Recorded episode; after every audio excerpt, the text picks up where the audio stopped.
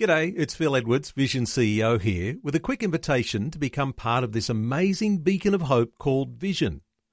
Together we can put our love into action to help people of all kinds build or rebuild their lives on the truth of God. Please consider the part you can play during our upcoming Visionathon appeal, remembering that it's your support that makes Vision possible, including this podcast. Want to win in life's challenges? To know the will of God and have more passion for Him? Practical help right now with Tark Barner and Running With Fire. Hey, it's great to have you join with us today, and we're looking this week as six stages of the Christian walk, which I think, I'm hoping and praying you're going to find really, really helpful. Um, Hosea says, "My people are destroyed for lack of knowledge." Sometimes if we don't understand there are stages in the Christian walk, you go through phases. If you can recognize what phase you're in, you're not going to be blown away by it. You're going to think, oh, okay, I know what God is doing right here. The first phase obviously was being saved, and I trust that you have come to a saving knowledge of Jesus Christ by inviting Him into your heart, forgive you of your sins, and you know we're on the way to heaven. But then we start looking at that stage two, which is laying strong foundations. And one of them is, this is when we begin to grow in our walk with God. First Peter two verse two, as newborn babes desire the pure milk of the word that you may grow thereby. Why do you read your Bible? So you grow. You might think, I can't be bothered reading my Bible. Well, it's because you don't want to grow. It's like, a, you know, when you, in the natural, if you want to grow, you got to eat. And I think most people eat because they know if they don't eat, they die. It's the same Christianity. If you want to grow, it's one of the key ways is through the Bible, reading the Bible. So I encourage you to please do so. And one of the things that I think can be really important in this stage too is getting into some kind of a new Christians kind of a study or class, online or offline or wherever, whatever line. But the bottom line is this, you need to do some sort of Christian course to get some of the foundations of Christianity established in your life. So with a stronger foundation, the devil won't be able to just take you out, which happens to far too many Christians. So a person who does some of these foundational things is much more likely to be still around in five, ten, twenty, thirty years' time. Jude one twenty is stage two. We also grow in prayer. That's another way to grow.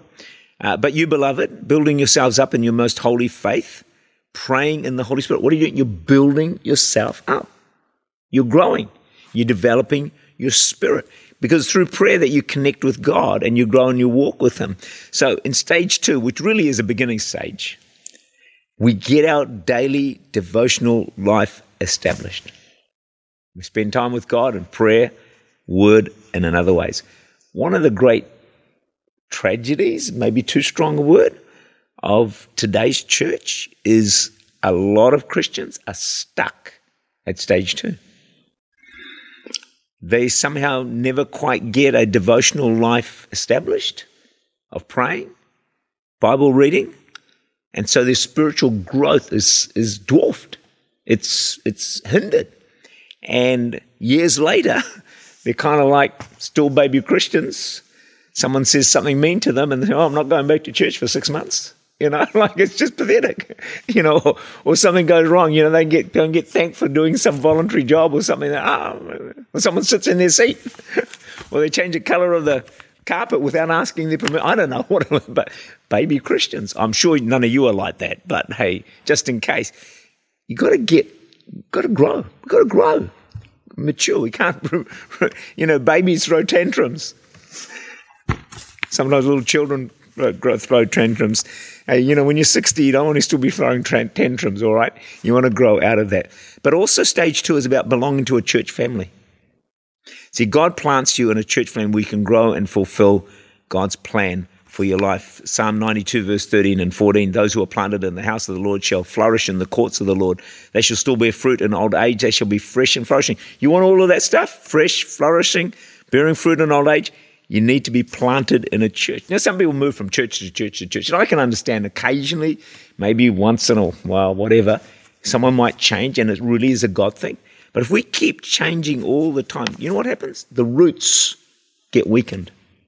If you keep replanting a a shrub or, or whatever flower, replant them.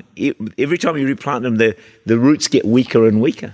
And so then it's more and more easy to move along and to change church again and again.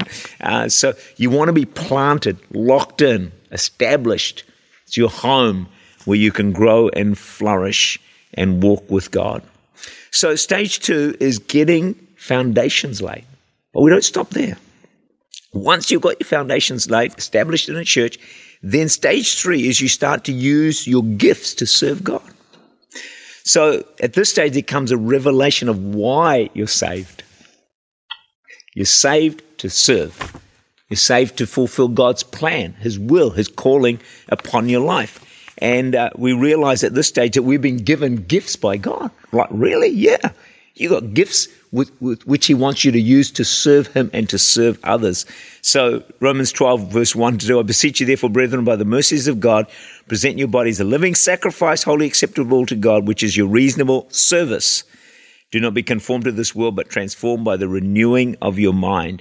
You may prove what is a good and acceptable and perfect will of God. We'll explore a little bit more tomorrow of what it means to use your gifts in order to serve God. So stage one, salvation. Stage two, you've established foundations, prayer, Bible reading, planted in the church. Stage three, now we're starting to understand why we've been saved. Join me tomorrow. Tark Barner is the Senior Pastor of Church Unlimited in Auckland, New Zealand.